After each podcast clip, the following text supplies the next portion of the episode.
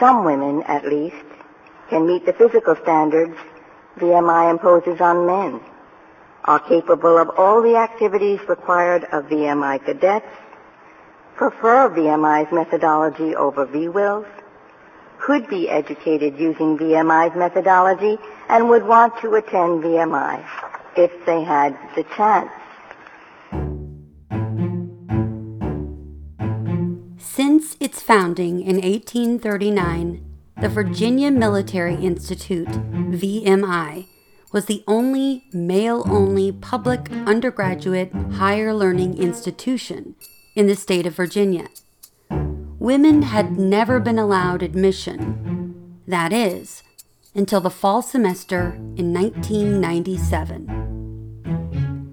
In 1990, the United States brought suit against Virginia and VMI, alleging that the school's exclusively male admissions policy violated the 14th Amendment's Equal Protection Clause. The district court ruled in favor of VMI, and on appeal, the Fourth Circuit reversed, finding that VMI's admissions policy indeed violated the Equal Protection Clause. In response to that reversal, Virginia offered to create a parallel program for women, instead of changing its general admissions policy to admit them. The district court once again sided with VMI and, on appeal, this time the Fourth Circuit agreed, holding that the two programs would offer substantively comparable educational benefits. The question before the court in this case was whether VMI's creation of a women's-only academy as a comparable program to a male-only academy satisfied the 14th Amendment's Equal Protection Clause.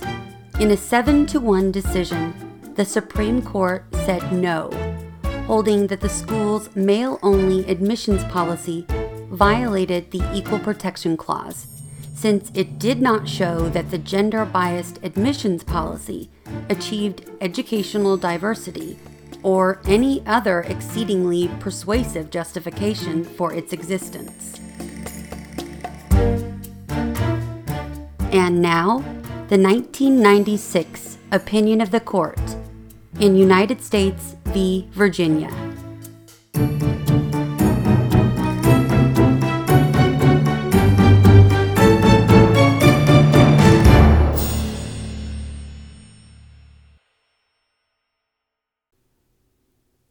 Justice Ginsburg delivered the opinion of the court. Virginia's public institutions of higher learning include an incomparable military college, Virginia Military Institute, or VMI.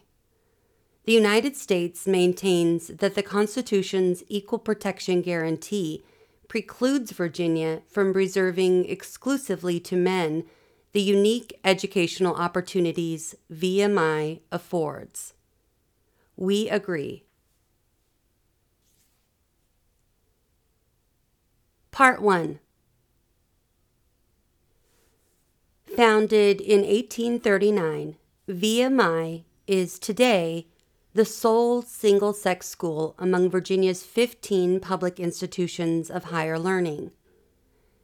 VMI's distinctive mission is to produce citizen soldiers, men prepared for leadership in civilian life and in military service.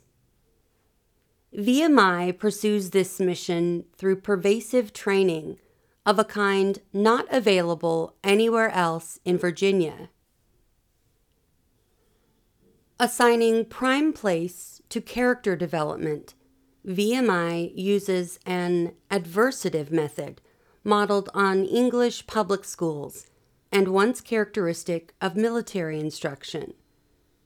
VMI constantly endeavors to instill physical and mental discipline in its cadets and impart to them a strong moral code. The school's graduates leave VMI with heightened comprehension of their capacity to deal with duress and stress, and a large sense of accomplishment for completing the hazardous course. VMI has notably succeeded in its mission to produce leaders. Among its alumni are military generals, members of Congress, and business executives. The school's alumni overwhelmingly perceive that their VMI training helped them to realize their personal goals. VMI's endowment reflects the loyalty of its graduates. VMI has the largest per-student endowment of all public undergraduate institutions in the nation. Neither the goal of producing citizen soldiers nor VMI's implementing methodology is inherently unsuitable to women, and the school's impressive record in producing leaders has made admission desirable to some women. Nevertheless, Virginia has elected to preserve exclusively for men the advantages and opportunities a VMI education affords.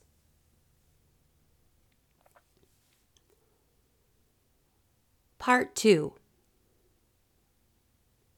Section A.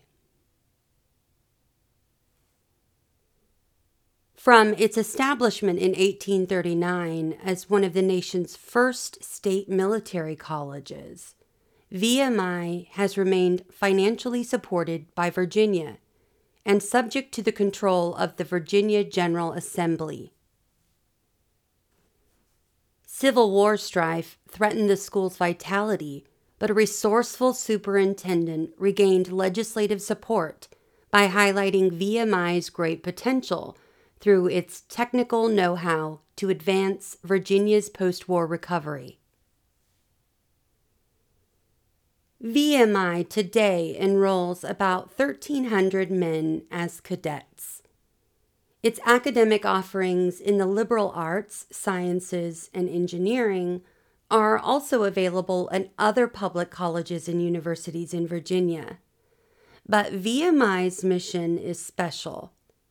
It is the mission of the school to produce educated and honorable men, prepared for the varied work of civil life, imbued with love of learning, confident in the functions and attitudes of leadership, possessing a high sense of public service, advocates of the American democracy and free enterprise system, and ready as citizen soldiers to defend their country in times of national peril.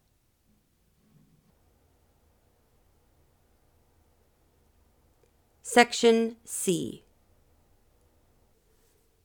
VMI produces its citizen soldiers through an adversative or doubting model of education, which features physical rigor, mental stress, absolute equality of treatment, absence of privacy, minute regulation of behavior, and indoctrination in desirable values.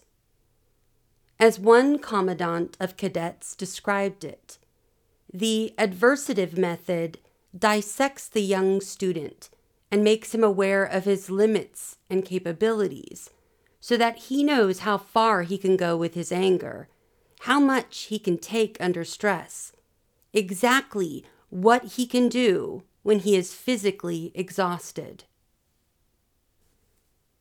VMI cadets live in Spartan barracks where surveillance is constant and privacy non-existent. They wear uniforms, eat together in the mess hall, and regularly participate in drills. Entering students are incessantly exposed to the rat line, an extreme form of the adversative model, comparable in intensity to Marine Corps boot camp. Tormenting and punishing, the rat line bonds new cadets to their fellow sufferers, and when they have completed the 7-month experience, to their former tormentors. VMI's adversative model is further characterized by a hierarchical class system of privileges and responsibilities, a DIKE system for assigning a senior class member to each entering class RAT, and a stringently enforced honor code, which prescribes that a cadet does not lie, cheat, steal, nor tolerate those who do. VMI attracts some applicants because of its reputation as an extraordinarily challenging military school, and because its alumni are exceptionally close to the school. Women have no opportunity anywhere to gain the benefits of the system of education at VMI. Section B.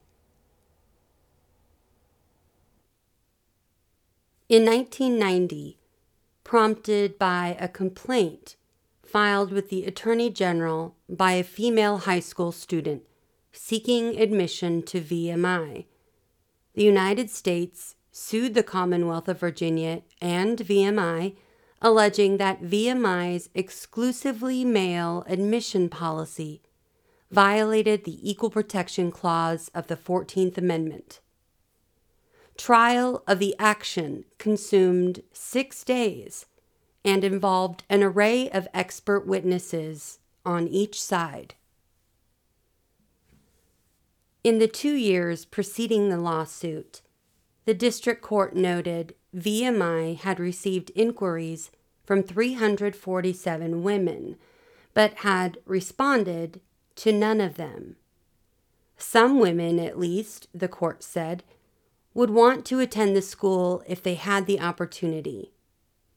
The court further recognized that with recruitment, VMI could achieve at least 10% female enrollment, a sufficient critical mass to provide the female cadets with a positive educational experience. And it was also established that some women are capable of all of the individual activities required of VMI cadets.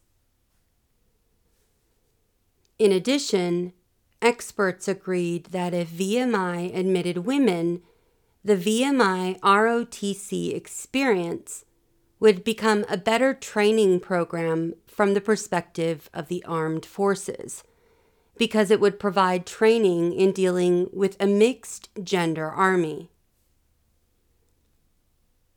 The district court ruled in favor of VMI, however, and rejected the equal protection challenge pressed by the United States. That court correctly recognized that Mississippi University for Women v. Hogan was the closest guide. This court underscored that a party seeking to uphold government action based on sex must establish an exceedingly persuasive justification for the classification. To succeed, the defender of the challenged action must show at least that the classification serves important governmental objectives, and that the discriminatory means employed are substantially related to the achievement of those objectives. The district court reasoned that education in a single-gender environment, be it male or female, yields substantial benefits. VMI's School for Men brought diversity to an otherwise co-educational Virginia system, and that diversity was enhanced by VMI's unique method of instruction. If single-gender education for males ranks as an important governmental objective, it becomes obvious, the district court concluded, that the only means of achieving the objective is to exclude women from the all-male institution VMI. Women are indeed denied a unique educational opportunity that is available only at VMI, the district court acknowledged, but VMI's single-sex status would be lost, and some aspects of the school's distinctive method would be altered if women were admitted. allowance for personal privacy would have to be made. Physical education requirements would have to be altered, at least for the women. The adversative environment could not survive unmodified. Thus, sufficient constitutional justification had been shown, the district court held, for continuing VMI's single-sex policy. The Court of Appeals for the Fourth Circuit disagreed and vacated the district court's judgment. The appellate court held, the Commonwealth of Virginia has not advanced any state policy by which it can justify its determination, under an announced policy of diversity, to afford VMI's unique type of program to men and not to women. The appeals court greeted with skepticism Virginia's assertion that it offers single-sex education at VMI as a facet of the Commonwealth's overarching and undisputed policy to advance autonomy and diversity. The court underscored Virginia's non-discrimination commitment. Quote, "It is extremely important that colleges and universities deal with faculty, staff, and students without regard to sex, race, or ethnic origin," unquote. That statement, the Court of Appeals said, is the only explicit one that we have found in the record in which the Commonwealth has expressed itself with respect to gender distinctions. Furthermore, the appeals court observed, in urging diversity to justify an all-male VMI, the Commonwealth had supplied no explanation for the movement away from single-sex education in Virginia by public colleges and universities. In short, the court concluded, a policy of diversity which aims to provide an array of educational opportunities, including single-gender institutions, must do more than favor one gender. The parties agreed that some women can meet the physical standards now imposed on men, and the court was satisfied that neither the goal of producing citizen soldiers nor VMI's implementing methodology is inherently unsuitable to women. The Court of Appeals, however, accepted the district court's finding that at least these three aspects of VMI's program, physical training, the absence of privacy, and the adversative approach, would be materially affected by coeducation. Remanding the case, the appeals court assigned to Virginia, in the first instance, responsibility for selecting a remedial course. The court suggested these options for the Commonwealth: admit women to VMI, establish parallel institutions or programs, or abandon state support, leaving VMI free to pursue its policies as a private institution. In May 1993, this court denied certiorari. Section C. In response to the Fourth Circuit's ruling, Virginia proposed a parallel program for women, Virginia Women's Institute for Leadership, or VWIL.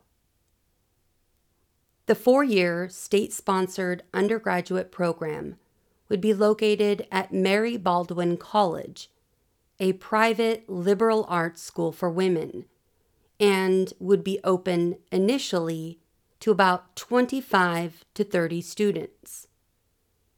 Although VWIL would share VMI's mission to produce citizen soldiers, the VWIL program would differ, as does Mary Baldwin College, from VMI in academic offerings, methods of education, and financial resources.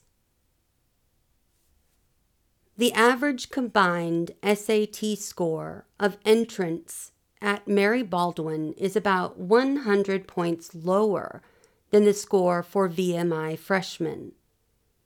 Mary Baldwin's faculty holds significantly fewer PhDs than the faculty at VMI and receives significantly lower salaries. While VMI offers degrees in liberal arts, the sciences, and engineering, Mary Baldwin, at the time of trial, offered only Bachelor of Arts degrees. A VWIL student seeking to earn an engineering degree could gain one without public support by attending Washington University in St. Louis, Missouri, for 2 years, paying the required private tuition. Experts in educating women at the college level composed the task force charged with designing the VWIL program. Task force members were drawn from Mary Baldwin's own faculty and staff, training its attention on methods of instruction appropriate for most women. The task force determined that a military model would be wholly inappropriate for VWIL. VWIL students would participate in ROTC programs and a newly established, largely ceremonial Virginia Corps of Cadets. But the VWIL house would not have a military format, and VWIL would not require its students to eat meals together or to wear uniforms during the school day. In lieu of VMI's adversative method, the VWIL task force favored a cooperative method which reinforces self-esteem. In addition to the standard Bachelor of Arts program offered at Mary Baldwin, VWIL students would take courses in leadership, complete an off-campus leadership externship, participate in community service projects, and assist in arranging a speaker series. Virginia represented that it will provide equal financial support for in-state VWIL students and VMI cadets, and the VMI Foundation agreed to supply a $5.4625 million endowment for the VWIL program. Mary Baldwin's own endowment is about $19 million. VMI's is $131 million. Mary Baldwin will add $35 million to its endowment based on future commitments. VMI will add $220 million. The VMI Alumni Association has developed a network of employers interested in hiring VMI graduates. The association has agreed to open its network to VWIL graduates, but those graduates will not have the advantage afforded by a VMI degree. Section D. Virginia returned to the district court seeking approval of its proposed remedial plan, and the court decided the plan met the requirements of the Equal Protection Clause. The district court again acknowledged evidentiary support for these determinations. The VMI methodology could be used to educate women, and, in fact, some women may prefer the VMI methodology to the VWIL methodology, but the controlling legal principles, the district court decided, do not require the Commonwealth to provide a mirror image VMI for women. The court anticipated that the two schools would achieve substantially similar outcomes. It concluded, if VMI marches to the beat of a drum, then Mary Baldwin marches to the melody of a fife, and when the march is over, both will have arrived at the same destination. A divided court of appeals affirmed the district court's judgment. This time, the appellate court determined to give greater scrutiny to the selection of means than to the Commonwealth's proffered objective. The official objective or purpose, the court said, should be reviewed deferentially. Respect for the legislative will, the court reasoned, meant that the judiciary should take a cautious approach, inquiring into the legitimacy of the governmental objective, and refusing approval for any purpose revealed to be pernicious. Providing the option of a single-gender college education may be considered a legitimate and important aspect of a public system of higher education, the appeals court observed. That objective, the court added, is not pernicious. Moreover, the court continued, the adversative method vital to a VMI education has never been tolerated in a sexually heterogeneous environment. The method itself was not designed to exclude women, the court noted, but women could not be accommodated in the VMI program, the court believed, for female participation in VMI's adversative training would destroy any sense of decency that still permeates the relationship between the sexes. Having determined, deferentially, the legitimacy of Virginia's purpose, the court considered the question of means. Exclusion of men at Mary Baldwin College and women at VMI, the court said, was essential to Virginia's purpose, for without such exclusion, the Commonwealth could not accomplish its objective of providing single-gender education. The court recognized that, as it analyzed the case, means merged into end, and the merger risked bypassing any equal protection scrutiny. The court therefore added another inquiry, a decisive test it called substantive comparability.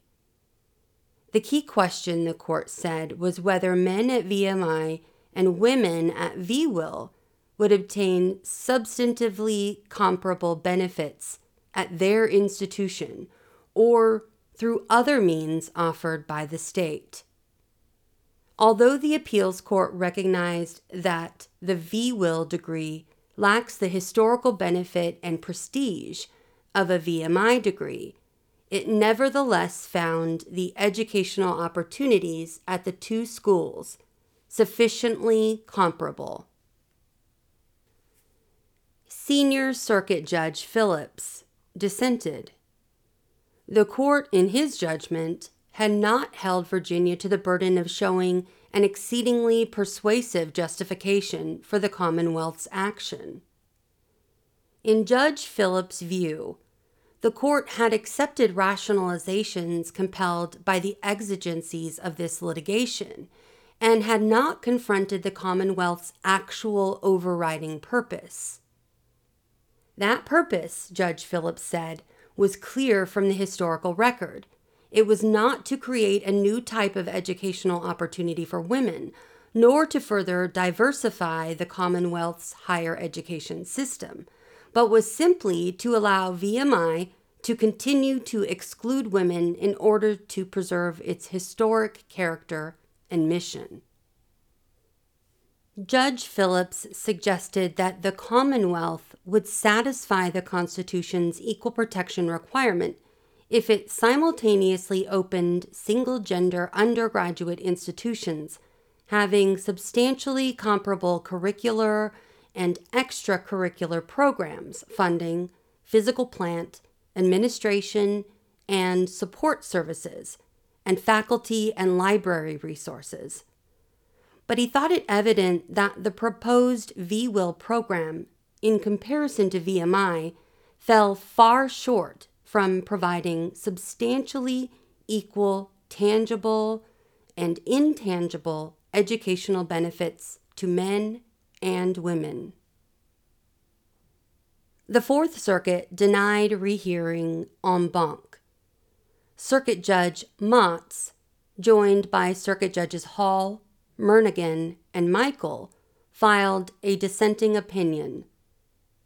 Judge Motz agreed with Judge Phillips that Virginia had not shown an exceedingly persuasive justification for the disparate opportunities the Commonwealth supported. She asked, how can a degree from a yet-to-be-implemented supplemental program at Mary Baldwin be held substantively comparable to a degree from a venerable Virginia military institution that was established more than 150 years ago? Women need not be guaranteed equal results, Judge Motz said, but the Equal Protection Clause does require equal opportunity, and that opportunity is being denied here. Part 3. The cross petitions in this suit present two ultimate issues. First, does Virginia's exclusion of women from the educational opportunities provided by VMI, extraordinary opportunities for military training and civilian leadership development, deny to women capable of all the individual activities required of VMI cadets the equal protection of the laws guaranteed by the 14th Amendment? Second, if VMI's unique situation as Virginia's sole single-sex public institution of higher education offends the Constitution's equal protection principle, what is the remedial requirement?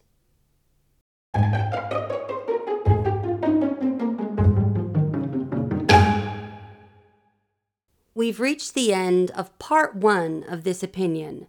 But don't worry, next episode we'll pick up reading exactly where this episode ended. Until next episode, thanks for listening to What SCOTUS Wrote Us.